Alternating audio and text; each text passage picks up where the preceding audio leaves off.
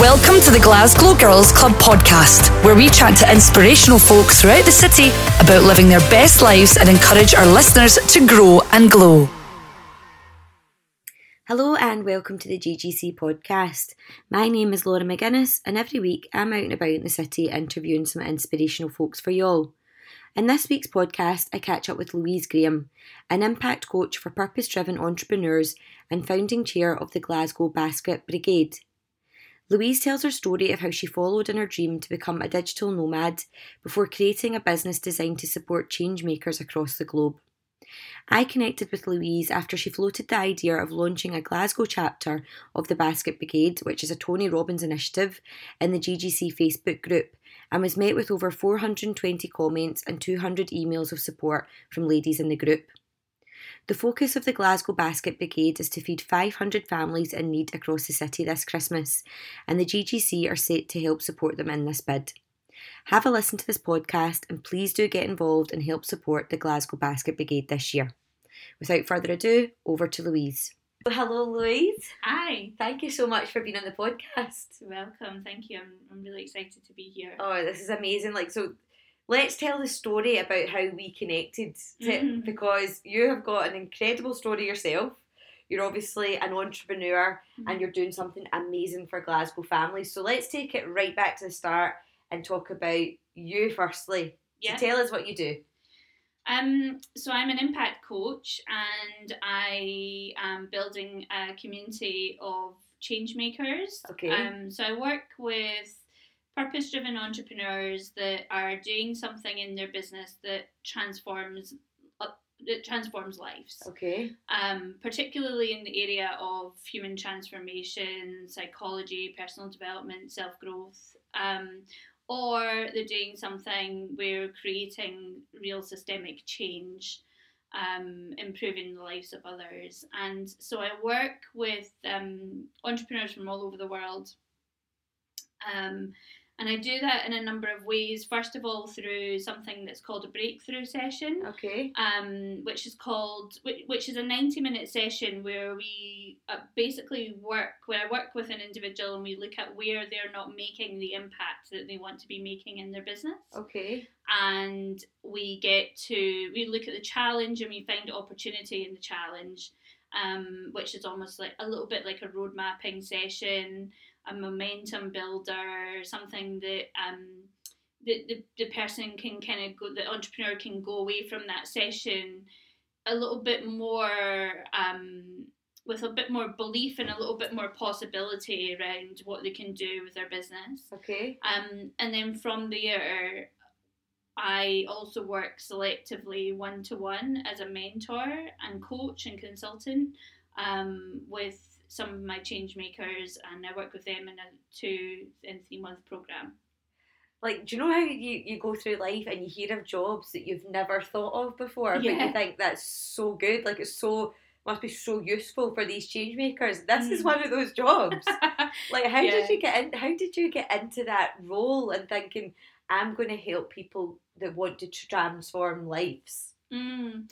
Well, actually, it was really interesting because um, for the last, well, 14 years, so um, I have been self employed. Okay. I set up my first business when I was 23 years old. Wow. Um, I ran a boutique marketing agency in Glasgow for six and a half years. Okay. Um, and I had a family bereavement when about about six years ago, which kind of made me question whether or not I actually really wanted to be running a business and an agency in the first place. Okay. Um, I basically left my agency paid employment and I'd gone straight into setting myself up as a marketing freelancer, and that had gone so well that I ended up building an agency and a team, and I had retainer clients, but I was doing it not by design but by accident. Right. Okay. So I realised that what I created was completely created not with intention, Yes. but just through accident. Um, and when my when my mum died, it really made me question whether or not this was something that I really wanted and, and needed. Yeah. Um, and I spent a year and a half in really major conflict around it, and um, eventually let it go and I moved to Bali and moved into to Thailand. And when I was there, um, I had a, a note in my notepad and it said, only work on the current clients that you have. Do not try to grow, do not try to scale. Any extra time you have, grow yourself. And I so, love that. so I went on this like huge personal development journey. I'd spend hours every single day learning about myself because when my when my mum died, I I really felt like as if I'd lost my identity. Yeah. Um, and a lot of my identity was held up in being her daughter for various different reasons. There was some unhealthy attachments and things like that, but my identity was held up there. And my identity was also in being a successful businesswoman yeah. and running the agency. But I'd fallen into clinical depression, and so I wasn't a daughter anymore, and I was also no longer a successful businesswoman in my eyes because I had depression, and yeah. um, and so finding who I was has been a really big part of the last five years. Um, and a lot of trauma, a mm-hmm. lot of mm-hmm. trauma. And then also in exploring the trauma, what I've realised is that there's a lot of old childhood trauma that I hadn't explored as well okay. that's come up. Yep. Um, and so I've just been on this incredible journey in the last five years, and I love psychology. I love learning about how our brains work and how we as individuals work. I, I love learning about trauma. I love um, learning about you know sort of our bodies and our how we how we how our minds and our brains and our bodies all interact and how that has an impact on our lives and all yeah. of these kind of things that fascinates me. Um, and at the start of this year, I'd come to the end of a contract position. Uh, I was living in London and I had two contract positions. I come to the end of those, and I really sort of started to think, how can I take my love of personal development, self growth, and change and transformation with my love of marketing and bring the two together rather than being two separate parts of me that this one part of psychology is something that I do in my personal time, and this one part of marketing is something that I do for a living. Yep. And um, and also I read a book. Um, it was called Why Am I Not Good Enough? Okay. Um, and it was about it, it it's called Why Am I Not Good Enough? And it's about uh, being a daughter of a narcissistic parent. Okay. A narcissistic mother in particular. Um, and there was one line in the book that really resonated with me, and it basically said that um, the daughters that grow up in narcissistic households they learn to that they receive love by what they do rather than who they are as a person.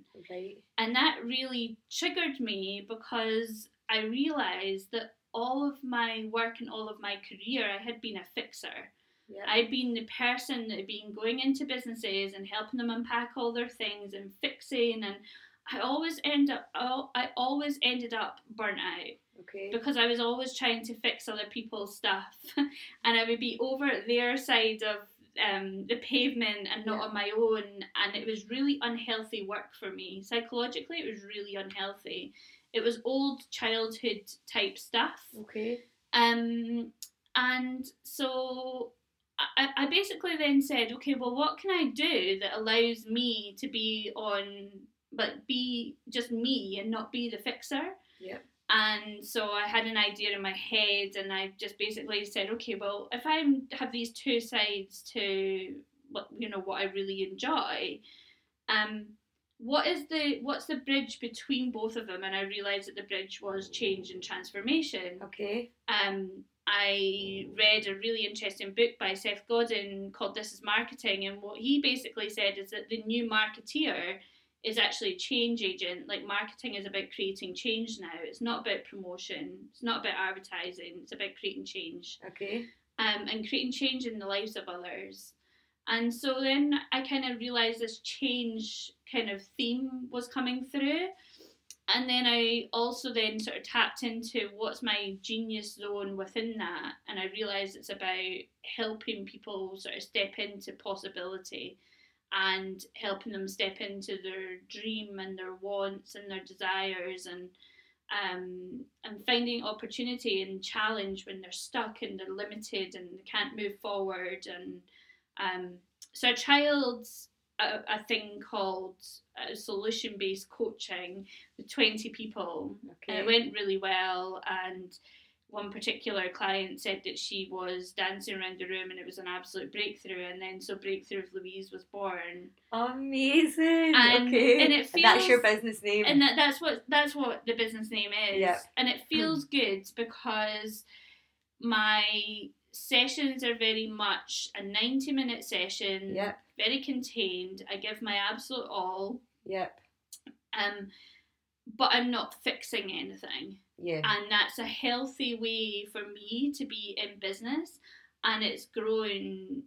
It, it, it's it's growing beyond my wildest dreams, um, from a limiting belief that in order for me to earn an income, I had to continue to do what I've always done, which is do marketing work on behalf of clients and be in in the detail part of it when actually that really wasn't healthy for me. It wasn't the best use of my energy and um, best use of my sort of creativity and spark Wow. Oh my goodness. Well, I, res- I respect you so much because you you've created like your dream almost Mm. and like you say it, it must be a limiting belief of i mean i know my, with my own experience Mm. of most people that you think do you know what i need to do this even if i even if it doesn't like feed my soul and stuff like that i need to do this because i need to make money but Mhm. actually you've been like no hold on wait a minute Mm. what am i personally really like getting growth from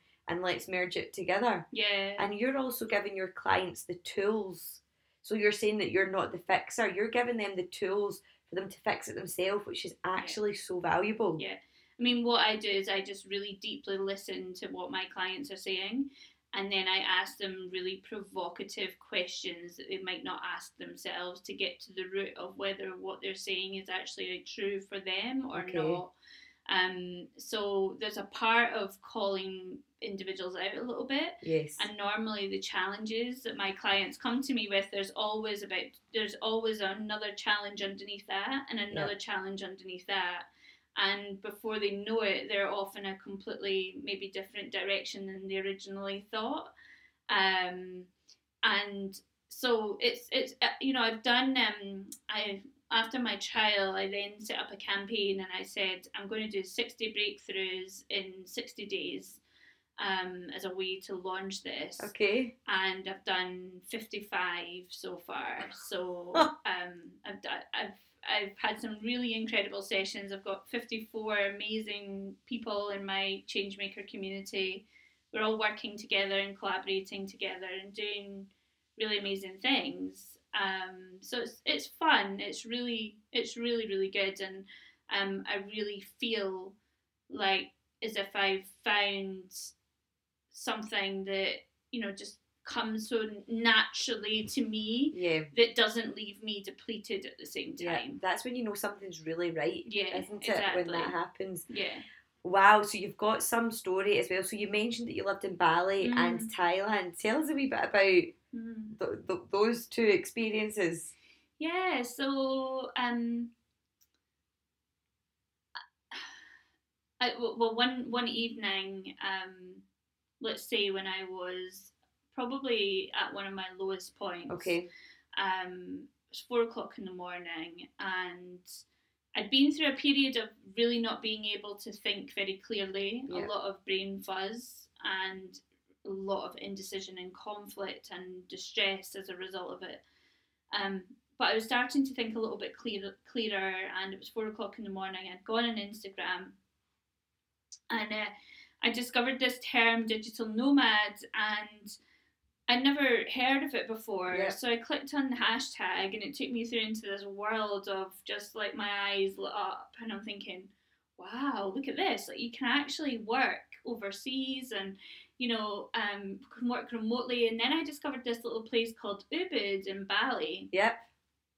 And then I clicked on that and then just fell in love with all of the pictures. And I had felt a really deep longing in my soul to be nurtured after going through such a horrendous few years. Yeah. Um, had this really deep need to be nurtured and supported. And so I started kind of looking for a house, and I mean, I was on this thing for hours. and uh, I sent my friend a message, and I said to her, "I'm moving to Bali," and she said, "Louise, it's four o'clock in the morning. Like, we'll speak in the morning." and I woke up that following morning. I booked a flight, and um, Oh My goodness. yeah, and I went out to Bali, but I went out for a month. It was Christmas 2014. Okay. Um, and I basically said to my clients, I'm going out to Bali, and I was actually made sure that when I went out to Bali, I was had taken live projects out with me Okay. because I knew that I was going out there to see if it could be a good place to live. So I went out there and I looked at internet and I looked at community and food and heat and all of those kind Yep. of things.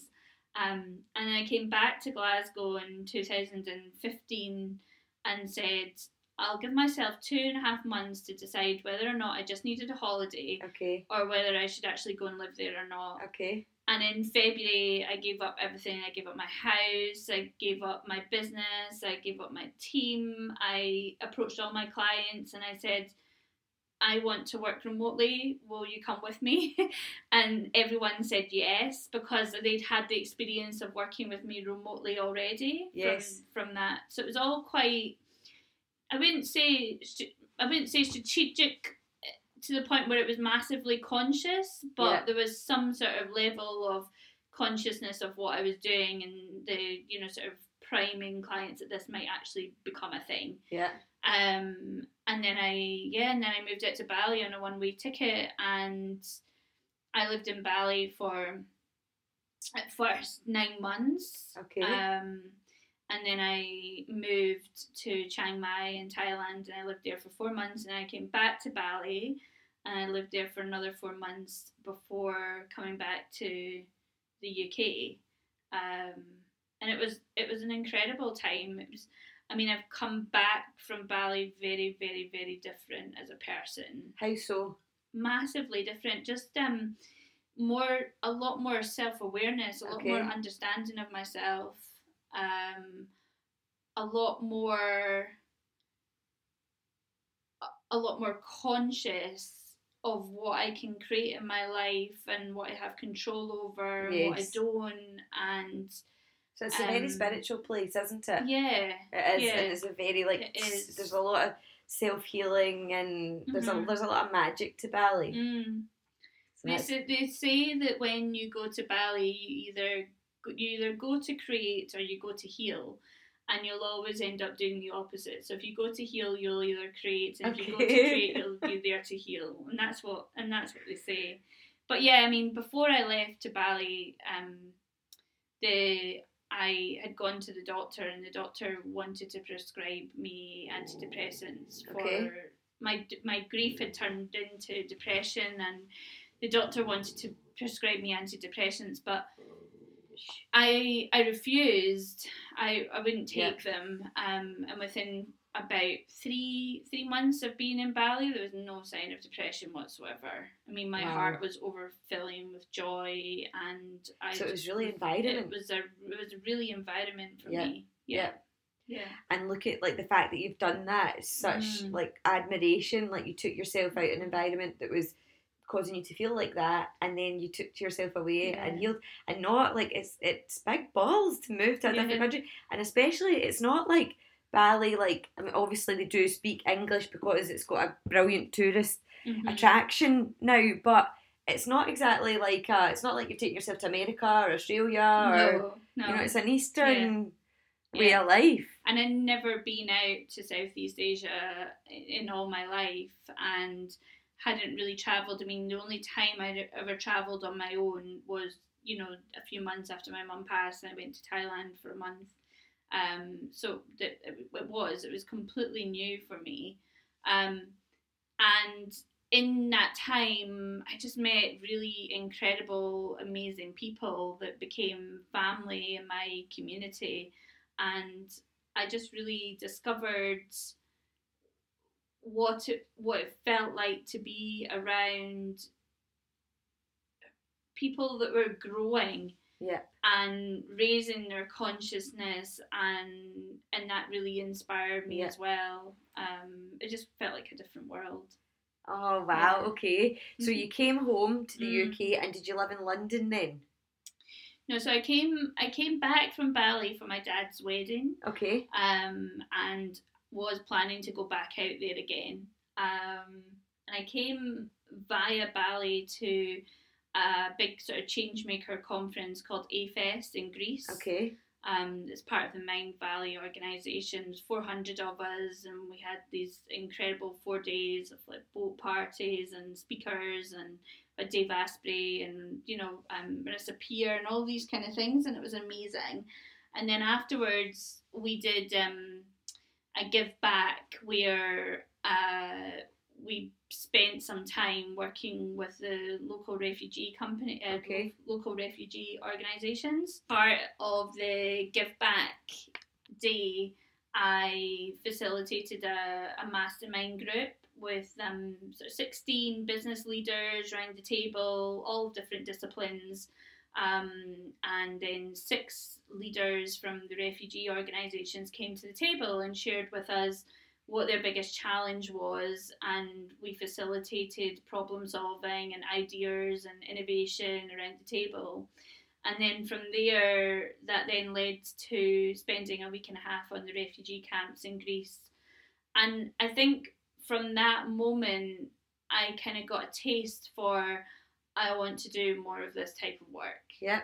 Uh, I really want to do more of this type of work. Um, it really filled my heart. Um, it created ex- an experience in my life that I'd never been exposed to before. Um, you know, a whole new level of growth. And uh, so yes, and then I came back to the UK and ended up in London because most of the people that I'd met on my travels, they had come back and they'd become really close friends and they were all living in London. So I went to London for the people. Yes. Um, but I didn't really particularly like it. no. I- I think I would struggle to live in London. it was hard. Yeah. It was hard, especially I mean when I first came back to London sorry, when I first when I first moved to London, I lived in an industrial area and then I moved to Shoreditch and Shoreditch is like the cool vibey Yes, area of, of London. I was particularly was really lucky. I lived in a really like hip area Okay. like right by um, Spitalfields Market. But it just felt grimy to me, and I looked out of my balcony. I was so used to seeing palm trees and Mm. monkeys, and then I looked out of my balcony, and there was this wall in front, a railway wall in front of me, and it had the word "death" like Oh in my graffiti. Just what you don't want What to be looking at your what window you at. don't want to be looking oh at. my god, right. And you know, I'm paying like two two thousand a month for rent to live there. it's so expensive, It's isn't it? really expensive. Um, so London has been a bit of a challenge, um, but I developed some really close bonds Yeah. and really close relationships living there. Um, and I would say that, I, you know, I, I moved back to Glasgow two and a half months ago.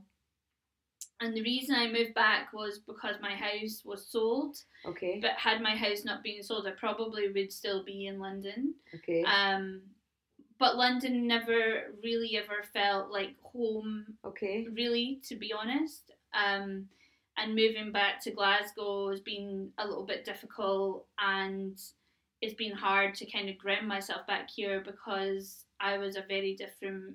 I'm a very different person now from who I was when I left. Yeah, And there's memories everywhere in Glasgow. of course There's there is. there's so many memories everywhere. Whereas in London, I was in this new place with no old memories, making new ones. Yes. And now I'm back here in Glasgow, and I've got so many memories with no new ones. Yes. so it's it's been a bit of it's been a bit of a challenge, and I'll be honest and say that I'm still not hundred percent sure if I'm going to stay or not. okay. The business is completely online, so Yeah. I mean I work with clients from Thailand, uh, Canada, New Zealand, um, like LA, like all over the world. So I can work anywhere. Yep. Uh, but for just now, Glasgow feels the place that I need to be right now. Yes. But I'm I'm not I'm not hundred percent sure. I feel like I've got a little bit of ever you know in the last six years. I feel like my heart just constantly wants to discover new places. Just explore, but then that's not a bad thing. That's So, what an amazing way to spend your time, you know, Mm. traveling and yeah. it's definitely my favourite thing ever to do is Really? go around the world Mm. and new cultures, new people, new food. So Yeah. I think it's good not to have a, a set plan in life. yeah, I think maybe. sometimes like I always think as well, like few of my friends will say, Oh, we've got our forever home and I'm like, How can you say that though? How Uh-huh. do you know that you won't Yeah, like you don't you don't or you might end up in a different country to work. Like you don't. No. So and I think that's the exciting thing. Yeah. But it's so good. Well, as a city, I'm going to speak for Glasgow.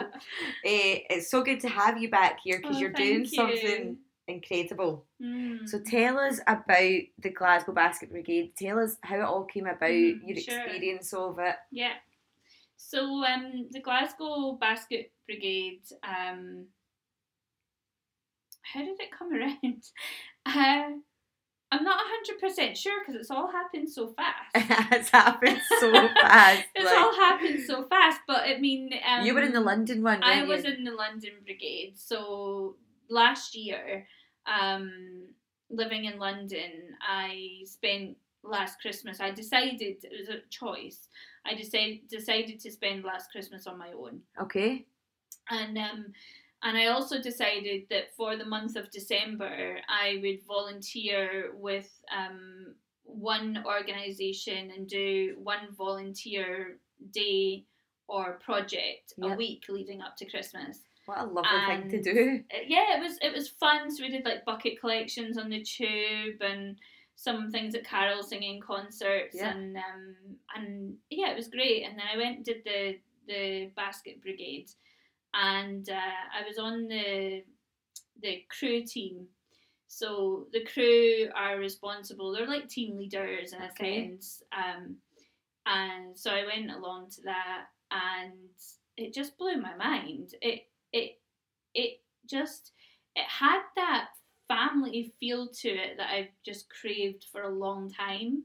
Yeah. Um, because my you know obviously like I, I I don't have a large family, and I've been away from my family for a So long long, time as yeah. well. Um, and it just had that family feel to it that I craved, and um, and I loved watching everyone arrive, and they were all in their Christmas jumpers and their Santa hats, and um, little boys, little girls, and mum and dad, and some people came on their own, and there was granny and granddad, or granny and granddad would come on their own, and it was just it was just incredible, and the the the whole energy of the day was just so inspiring. I mean, I, I cried pretty much the majority of the day. Like, um, the there was so many touching moments when everyone's dancing and the music, and it just felt like what Christmas should be about. Yes. You know, it it just and then when we got to the the the basket packing and then I saw like little kids like really struggling with like a big bag of carrots that's like 10 times their weight and but they, they wouldn't accept any help because they wanted to That was their it. job. That was their it, job. it just it just felt it just felt amazing and um and uh, one of the the really special things about the about the baskets is that inside each basket there's a Christmas card okay. and the Christmas card um, it's a it's an anonymous Christmas card but there's a there's a really beautiful message inside of it and um, the on the outside of the Christmas card on the envelope it says to a friend Okay. and the message inside says, This is a gift from someone that cares about you. All we ask is that you take care of yourself and do this for someone else someday. Oh my goodness, how nice is and that? then it says love from a friend. Okay. and all the little children and their mums and their dads sitting around the card writing station and they're writing these cards and then I saw this big box and it was just full of cards that had to a friend written on the front with like some little drawings or little stars or whatever and I just Okay. and I just cried No wonder. That's emotional. I just thought, oh my god, and just that one line, this is a gift from someone that cares about you, just Mm-hmm. felt really, really beautiful. And um, and I went home that night just feeling so much gratitude, and I loved it. And I said to my friend who was living with me at the time, like that was one of the most special, incredible things I've ever been a part of. Um, and when I moved back to Glasgow a few months ago, uh, I landed quite hard coming back to Glasgow. I did say that it's been difficult for me Yeah. kind of integrating back in. Um, and and I was feeling, I'll be honest and say that I was feeling quite lonely and quite isolated because I work from home as well. And my network, I, did, I don't have a net, I'm having to rebuild it all. Yeah. And I think that there was a couple of things going through my mind. One was this might be a really nice thing to do to arrive home again. Yes. Like to be home because Glasgow is actually my home. Of course. Um, so it might be a nice way just to arrive home. It's a great way to give something back and build a network of like-minded people and meet some new people. And at the same time, I, I I've always I always feel like as if I have a really big heart, but it's not used enough. okay. Okay. like it's not used enough. Yeah, okay. I'm not I'm not doing enough good okay. and I really want to do more good. And so I kind of toyed with the idea, but previously I've ran events and I've always ended up burned out. And as you know from earlier in this interview, Yep. I have a pattern of burnout, Yep. and that's not great for me. Um, and so one of the things that was going through my mind was I can't do this because I'm very capable of it, but I'll get so caught up on it and I'll be burned out, Yeah. and that's not good for me. Um, but I explored it anyway.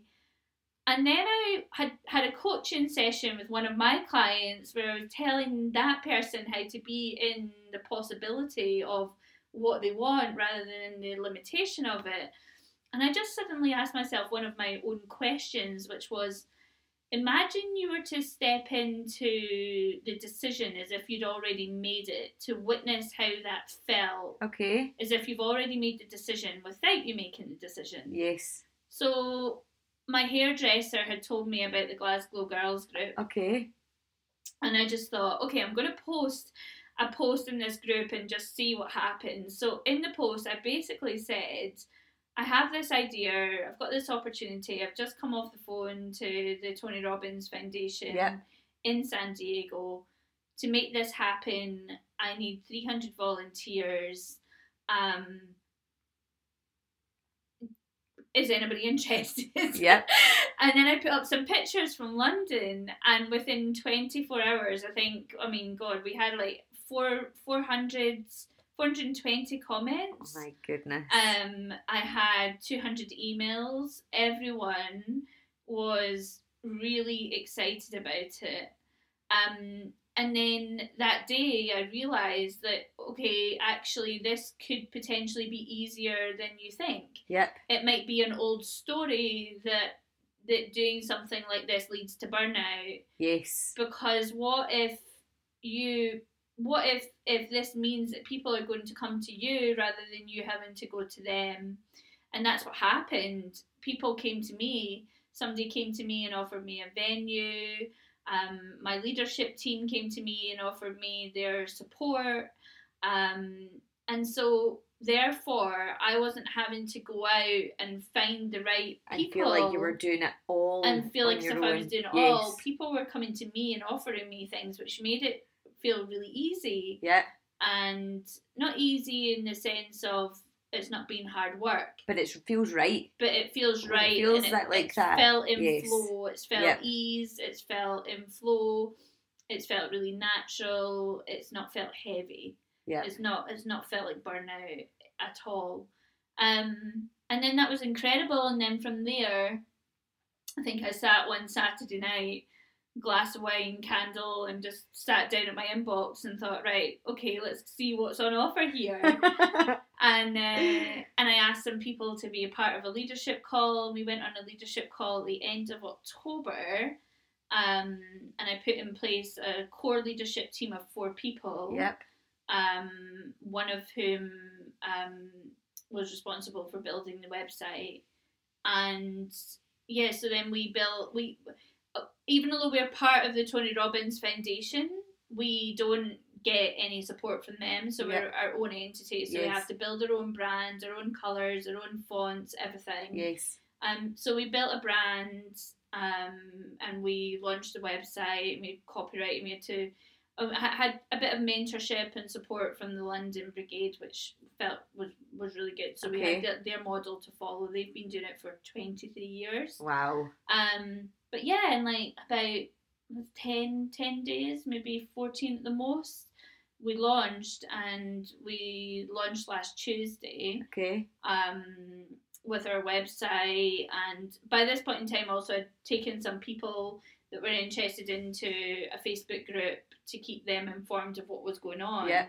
But it all just happened really, really quickly. And um, so yeah, so we're we're launched now. Um, and I think the inspiration I I I I I, actually I think it came from the Glasgow Girls group. I think it was an idea, it was a seed, but Okay. it didn't actually it didn't actually become anything until I saw The response. this huge amount of support and this huge response and then, you know, Wow, this is amazing. So Mm. this is like the very essence of why the group was created in the first place, because it's to help people, and especially with things like this, you're giving so much back to the community. So you've already been smashing your targets. Like your Mhm. the website's only launched on Tu- last Tuesday. mhm. So talk to us about the volunteers. So the numbers for volunteers, because I mean that's just yeah. already done. Yeah. that's done. So um, yeah, we we had a target of 400 volunteers to build 500 baskets. Yeah. Um, so I think within three days we'd reached our 400 volunteers. Um, so it was actually I think it was Thursday morning. We closed the registration to waiting list. Um, and now we've exceeded our waiting list, and so we'll have to close our waiting list as well. So yeah, we've we've got a massive amount of support in terms of people wanting to show up and be part of this on the day. Um, we had a huge amount of press interest. Good. um, Rightly so. Which has been really great. Yep. And more to potentially come as well. Um, so that's been really fantastic. Um, and then just the, the offers that are coming in, Yep. you know, um, somebody wanting to make us a viral video, somebody wanting to cook for us, like just there's so many different offers coming in, and, and that feels amazing. Um, we're working with an incredible PR team. Uh, Like you know, beyond our wildest dreams, we couldn't expect to be working with their their PR team. Okay. Um, but again, that was something that came to me from the from the post rather than me having to go out and find it. Brilliant. Um, and yeah, we've uh, we've fundraised. I think our target we're sitting at sixteen hundred right now, um, which allows us to build hundred well hundred and ten baskets, which is incredible. Which is incredible because your target is 500 Five baskets. hundred baskets. So in the first week, you've already a fifth of that is yeah, is done. Exactly, yeah.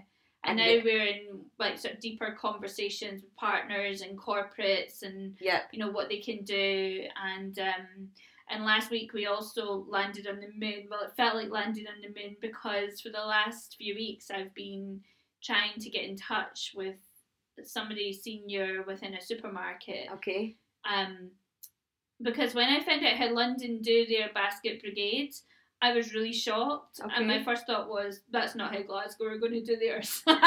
Brilliant. Um, because what they do is they basically go into supermarkets and they buy everything off shelf, Okay. and they have to go to numerous different supermarkets, and that's just you know this whole thing for me is I want to do this with as limited amount of stress as possible. oh, of course. And I'm not going around supermarket. No, so, and, and people and by people sending in food, that's a Mm. way for them to get involved. exactly. So it's just opening up Yeah. the opportunities for people to Mhm. help.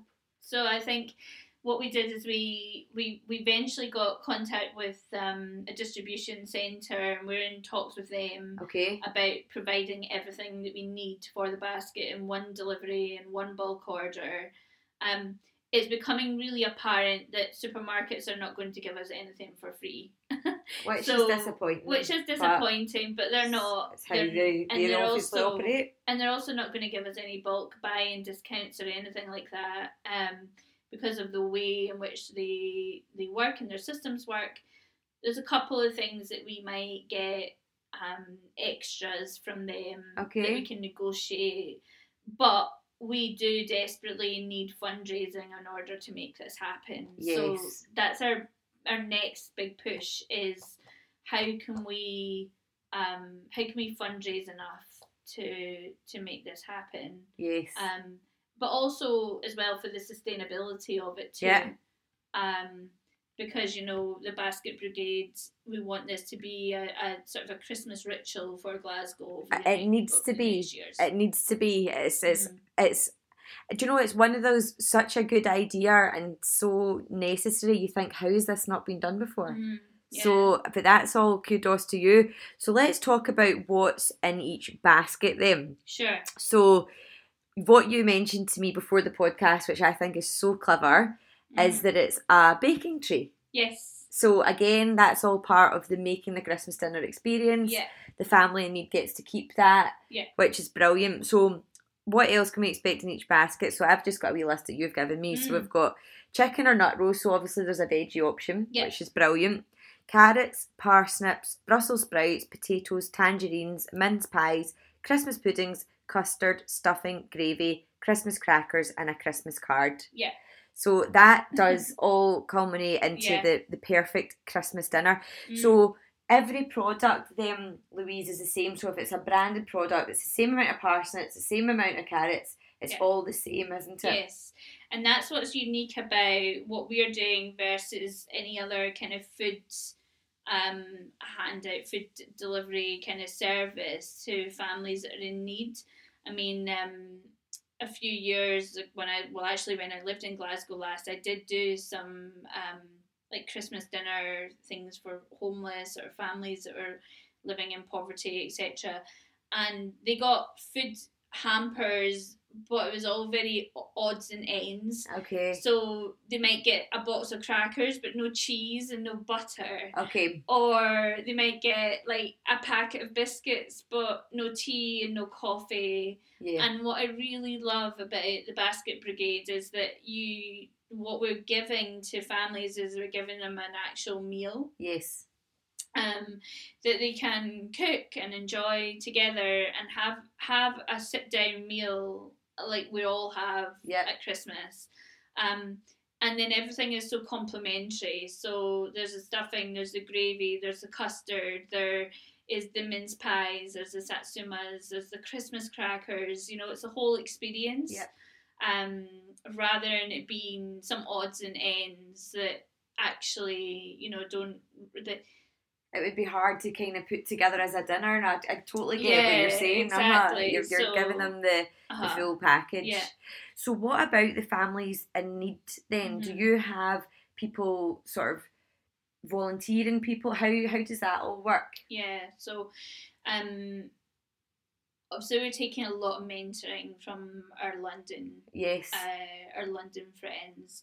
Um just to say the Basket Brigade is, is run globally and there are chapters all over the world okay. and different brigades do different things. So one brigade might do presents, another one is does that odds and ends box of Yeah. just whatever comes in.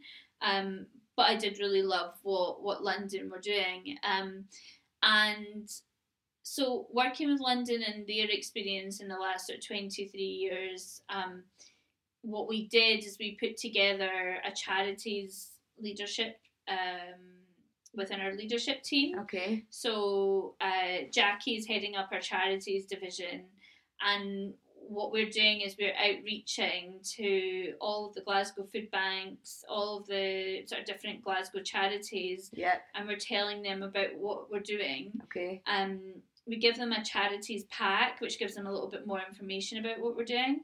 Um, and then we give them a spreadsheet where basically then they have to give us the details of all of the people and families that they're aware of Yes. that they, they they think should receive a basket. Yeah. Um, but because we have to be very careful with names and addresses and. GDPR and data and things like that, we ask our charities to upload the spreadsheet onto our website Yes. um, and then tick our legal boxes to say that they've been given Permission. Uh, permission to share those details with Yeah. us. So it's actually it's it it's a really big part of the process that's going on behind the scenes that not Yes. very many people are seeing. Um, and Jackie's doing an incredible job with that. She's got all of the food banks on board. Um, and I think we've got something like 310 nominated Brilliant. people so Yep. far. Um, and Jackie, you know, she's been sharing some stories with us about how when she has phoned the food banks, some of the food banks have had their funding cut Okay. and have been really stressed about how they were going to feed People this people this Christmas, and so they're really over the moon. They're really happy. Oh, So. It's so it's so Yeah. emotional. It really yeah, is. it's great. And what about if there's anyone listening to this podcast that wants to? Could people nominate people? Absolutely, yeah. So um, there is a form on the website. Okay. Um, and if you, you know, if you're a school teacher and you're aware of um, someone in school who, you know, a, their family could do with a little bit of extra support, or you're a neighbour or um, community worker or anything like that, you can go on the website and you can nominate someone to receive a basket. There's a form on the website under the tab nominate someone to receive a basket, and we are actually encouraging more of that Okay. um, for some of the quota that we still have left. That is lovely. Okay, Mm. great. So you connected with me, Louise, by sending me an email through the website to say, you know, that you'd posted this in the group and um, did, did we want to collaborate somehow because, you know, there was such a great response. Mhm. So when I read that, slightly later than I should have because emails are crazy. Yeah. but I was like, wow, because I had I just spent a lot of time in that group as admin, monitoring posts and Uh-huh. deleting things that shouldn't be there or, you know, like bigging things up that should be. But I had missed that post. Right. I know. So and, on, and, Wow. and my cousin tag teams the admin Uh-huh. with me. So life has just been and I've got mega baby brain as well. Mm. So I'm putting some stuff down to that. So when you had emailed me, I then went into the group and searched it and I was like, wow, like this is phenomenal. Mm. So obviously you reaching out to me was brilliant because I was like 100% yes, let's collaborate. Mhm. Like what can we do with the GGC to help you achieve all your targets which you're already on route to doing, Yeah. but let's get behind this because Mm. it's helping people in our community. So you and I have discussed a few things, Yeah. which is all really exciting. So food drives is something that we want to support. Yes. So you had come up with the brilliant idea of Glasgow Birds support with Bird's Custard, Uh-huh. which is phenomenal. So Yeah. Bird's Custard comes in packets Yeah. um, and are sold in threes. Yes. So the GGC members listen to this, and even if you're not a member of the group and you you know you're just listening to the podcast, you can also get involved with this. And what we're looking to do is basically send you 500 packets of bird's custard Yeah, for these Please, all Hampers. the custard. all Bring the all- custards. Bring all the custard to the yard. right. all the girls bring all the, All custard, to the, yard. Right, brilliant. well, I feel as though that is so achievable Yeah. because we were chatting before this podcast, and the Bird's custard you can get three packets in B and M for a pound and nine. Yeah. You can get three packets for a pound in Morrison's. Mhm. You can get three packets for a pound sixty in Sainsbury's and three packets for a pound forty seven in Asda. Yeah.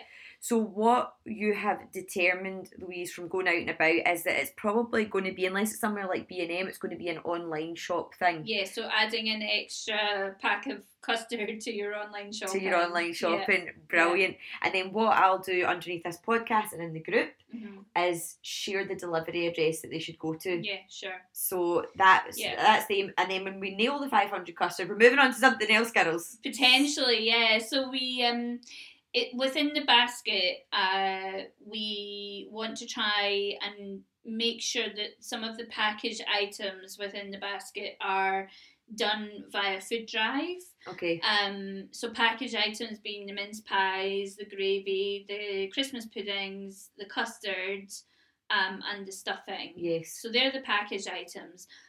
The chicken and the nut roast and the vegetables and the fruits and everything, we won't be able to do a drive for because they need to be fresh Yes. items.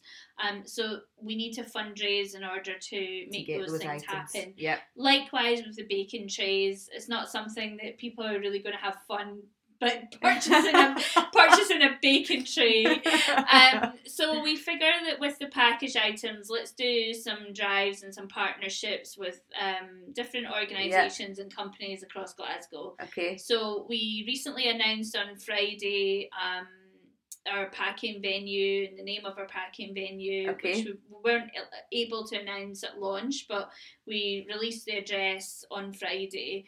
Um, and they are going to be uh, bringing the Christmas, uh, the mince pies. Okay. Um, and it's amazing that we do something fun and creative with the Glasgow Girls group with Yes. the Birds Custards. um, and so that'll be that'll be great as That's well. amazing. Yeah. So so good. Yeah. And then also the GGC Christmas merch is launching on Mhm. Friday. So we're going to be giving a percentage of the sales to you guys at the Glasgow Basket Brigade and that will hopefully go towards fundraising. Yeah. So obviously there's there's ladies maybe listening to this that are like we all know how time short everyone is. Mm. It's like things like getting things and then posting them. Sometimes there's no time in the day Yeah. but instead we would like to invite them to then put towards the fundraising maybe the, the amount for the custard Well, there's other there's other ways to support. So the first first thing that you can do is, you know, if you if if you are doing your food shopping, you can put an extra packet of custard in your basket, um, and we have a postal address, and you can put a packet of custard in a jiffy bag and send it to us. yeah Um, or you can drop it off at one of the Glasgow Girls group events, Yes. networking events, which I'm sure you'll share. i will i will Um, but there are other ways as well where, um, you know, within your work you could do interesting things. Um, somebody sent us £150 a few days ago and said that instead of doing Secret Santa, they decided to do secret baskets. oh brilliant Um, and another person who left a note on our on our fundraising page basically said that she'd been the recipient of a basket before and it really changed her life when she really at a point when she really needed it. And so she went round all of her next door neighbours houses and collected in 35 pounds. Brilliant. Um, and then someone else basically convinced someone that they knew that had a bag of loose change and had been collecting it for the last year to basically donate the whole bag of change to us. yeah. So there's some really interesting ways, like it, you know, sort of in, in London, some um, some personal trainers and fitness instructors are holding like a charity class, for instance. Okay um, or there's a tips jar, and that tips jar is, is coming to us and for the basket brigade. So we're really open to lots of different ways to um, sort of donate and be a part of the fundraiser. Uh, to make it easy, we're basically saying is you can sponsor a basket for fifteen pounds. Yep.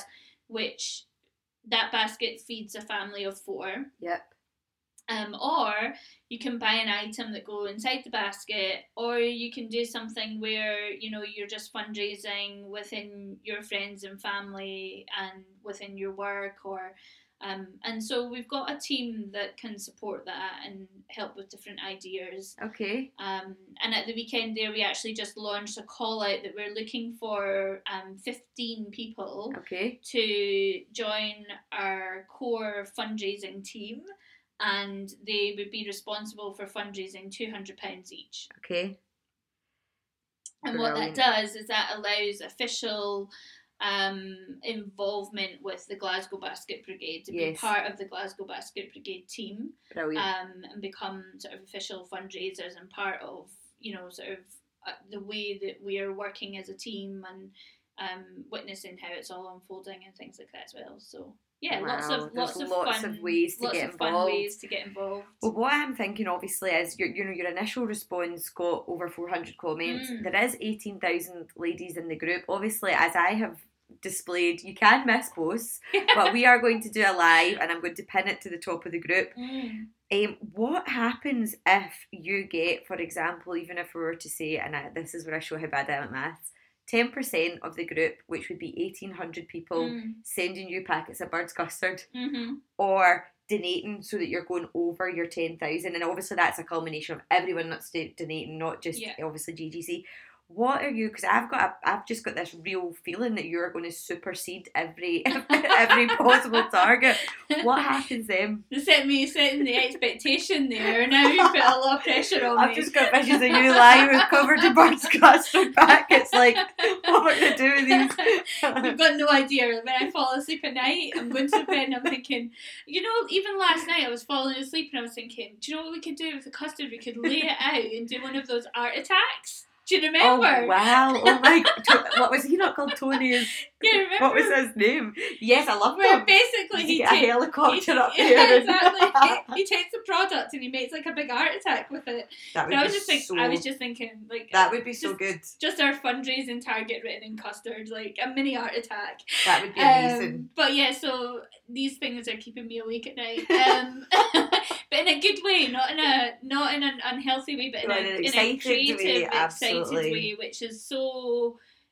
that's amazing for me to witness after years of you know and everything feeling not quite right and quite heavy and things like that. So that's that's amazing. Um, so if we over if we succeed our exceed our targets, Yeah.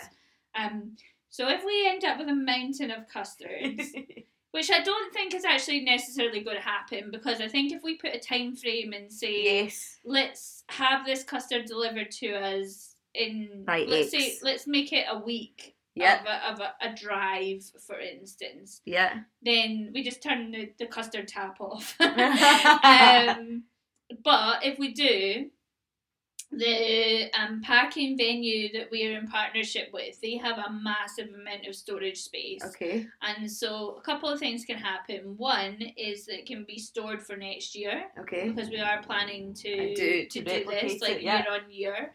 Um, the other thing is we have got contacts with food banks and they're Okay. more than happy to take any surplus that we might have. Which would be amazing as well. Um, if we are um, sort of oversubscribed in terms of donations, Yeah. um, what we would be looking to do is just basically sort of start to put a pot together for next year to make it even bigger and better. Yes. So we started off, well, I would I'd say quite conservatively this year with a figure of five hundred Yep. uh, baskets with 400 volunteers. But London do 1,500 baskets with Okay. 900 volunteers. Okay. So there is scope to make this a lot bigger. Um, I also have a really kind of deep desire to put something else inside the basket um, that helps families connect more meaningfully with one another. Okay. So one of the ideas I had was to put um, conversation cards inside the baskets. So um, there's a really beautiful organisation in the UK. It's actually it's global now, but it's called the School of Life, and they have these really incredible conversation cards, um, which on these cards are questions that allow individuals and families and friends to connect in ways that they would they Wouldn't before, wouldn't yeah. before. So really beautiful questions like um, you know if you get a card and it says um, for four qualities I really admire in you. Okay. And then so they will tell the other person those four qualities they really admire in that person. Or here are some things that um, I don't think that you know about yourself, but I think if you did know about yourself, you would, you know, You you, should would, be- you you should be you proud, be really yeah, proud. yeah. Um, uh, you know, this is what you bring to my life. Like, just really, really get kind of beautiful connections. So I really would like to put some connection cards inside the baskets because I think that you know, and I'm coming back to my own family history that when I discovered this new place of connection and um you know and I, and I bought myself these connection cards I was looking through some of the questions and I was thinking do you know I don't even know what my mum would answer with those questions Yeah. I don't I have no idea because I didn't get to know her really all that deeply Okay. um, and I think that this is a really great opportunity to create more connection, and more intimacy, and more meaning in the families. That within the basket there are these cards. So little things like that. I think that if we oversubscribe in terms of fundraising, Yeah. I'd love to do something, Something, like, like that. I think that would be so Um, lovely. And I'd also love to make it that the basket brigade isn't necessarily just a Christmas thing Yeah. you know, um, I think Sydney or one of the other um, chapters, they do something where they just have a commitment. I think they want to feed 10,000 people in a year. Okay. Um, so just who knows where it might go. Who, who knows? But it goes into a separate bank account. Um, we're in the process of applying to become a CIC, Community Interest Company Okay. um, and everything is yeah it goes into a separate bank account and it's all 100% of it is used to buy whatever goes in the basket or used in order to To get the baskets to the get, people. to get the baskets to the people yeah That is. yeah It's just phenomenal. And the packing day is on the twenty first. so on 21st of December it's in Cathcart um so we've got an incredible venue it's only five minutes from the train station if that is a walk it's Brilliant. really close uh, it's one straight line um and yeah it's uh we've we've got uh um we've got a lot of space to play with which Good. is really amazing Yep. um, so a lot of luxury of space. Um, London spend a lot of the time outdoors, but luckily we're going to be able to be indoors for so. Quite necessary for Glasgow, really. yeah, exactly. Because a few people messaged me and said, "Oh, do we need to bring our? We need to wrap up really warm." I'm like, "No, I think you'll be okay. There'll be a few. There'll be a, a maybe an hour or so outdoors, but not not a massive amount." Um, and we've just got a really fun day lined up. So um, we're going to have an, uh, an auction on the day, which Okay, so you're is looking for auction prizes, okay? Yes, so we're looking for auction prizes. Um, so we'll probably have about twenty really sort of high end auction prizes Yes. and there's incredible exposure to be had with that because on the big screen we're going to be talking through each product Brilliant. and where that product's coming from and then we're using an app that the the bidding takes place on the app Yep. um, and we'll have a space in in the day where most of the volunteers in the room will be focused on the screen Yep. and sort of looking to see what's in the auction. So there's a really good opportunity for promotion there um, and involvement as well. So we have the auction, a lot of fun and games, a, a, some really uh, moments of feel good, but moments also of really kind of deep reflection Yep. and moments of gratitude, um, time to just really sort of stop after all the dancing and the movement and the laughter to just stop and breathe and actually just kind of connect back into the the, the enormousness of what is happening on that day Yeah.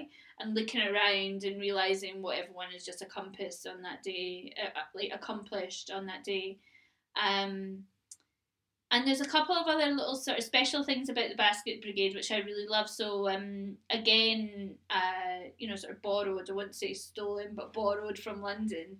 Um, one of the things that they do is something called the human chain, Okay. and um, after making the baskets, one of the ways of transporting the baskets in and out of the venue, but also transporting some of the produ- produce in and out of the venue, is Yeah. they everyone lines up in a human chain Okay. and you're facing one another and you're passing the item from one person to another. And so it's a really beautiful moment because you're making eye contact with someone, Yeah. You're connecting with them, you're passing on to the next person, you're smiling. There's like and it and, and it feels really simple, but it's so meaningful. Yeah. It's really amazing. that that and would so be. the human chain is really lovely to watch. And everyone's kind of laughs and everyone passing along the human chain. And then it, it forms into this human conveyor belt almost. Yes. Um, and that's incredible. So the baskets are made, and then everyone's in the human chain, and we lead the baskets out of the venue. And that's how we get sort of 400 baskets out onto the street. Wow. a human conveyor belt. Yeah, that is going to be So, incredible. that is going to mm. be so incredible. And you mentioned as well, Louise, stalls. Are you looking for brands to come along? Obviously, they would need to give a percentage of their profit yeah. to the, the cause, but We're are you still looking it. for? We're okay. open to it. Um, for the right partnerships, we're open to having some retail Okay. if it's the right type of retail. Okay. Um, if it's something there that is sort of novelty and fun, Yes. and we are open to it. I wouldn't say that we're proactively looking or Calling out searching, for it. Yep. um, but we are open. We're, o- we're to be honest, we're open to all commercial partnerships. Yep. Someone from the Glasgow Girls Group contacted us who do um, massage, Yep. and they're coming along and doing some complimentary massage on the day. So we're, we're open to anything. Yep. Um, obviously, we can't explore every opportunity that's out there, but uh, I You're love magnetising I right love creative ideas. Yes. Yeah. So yeah. Anything all together. anything that creates a really great experience on the day, you know, Yeah. cupcakes or um, balloons or you know, dec- anybody wants to be involved in helping us decorate would Yeah. be incredible. Okay. Anybody that wants to come along and just let out their inner child and dress up in a Santa suit or an elf suit or anybody that wants to get up on stage and sing or you know like anything Yep. anything Amazing. anything that can add to just the energy of the of the day day. Oh, it's going to be so special. Well, honestly, Louise, I think you're an inspirational woman. thank you I think you've got an incredible story. You were very honest, and I have to thank you for that because it can't have been easy in some parts as Mm. well. And I think it's just so nice hearing your story leading into what you're creating yeah because it all goes hand in hand. It goes hand in hand with what your business is. Mhm. There's just so such a synergy with you as a person and wanting to help people. Well, it's just joining the dots. Really, it's kind Joining of how I feel as well. It feels it feels aligned.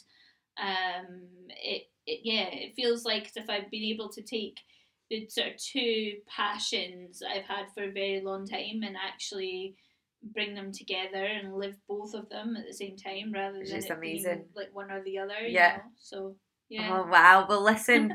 firstly, thank you for involving the GGC. You're welcome. We're, we're, Thank we're, you we're for get, getting this such a great, a great community. Oh, not at all. Really, Thank you. amazing. Thank you. And we will now be jumping on a live. Yes, we're live. We are. So thank you again, and we will catch up after Yes. the uh, after the twenty first. Yeah. Maybe in the new year we'll have a catch up podcast, and we'll just chat about how everything went. Mm, sounds good. Perfect. Right. Thanks, Louise.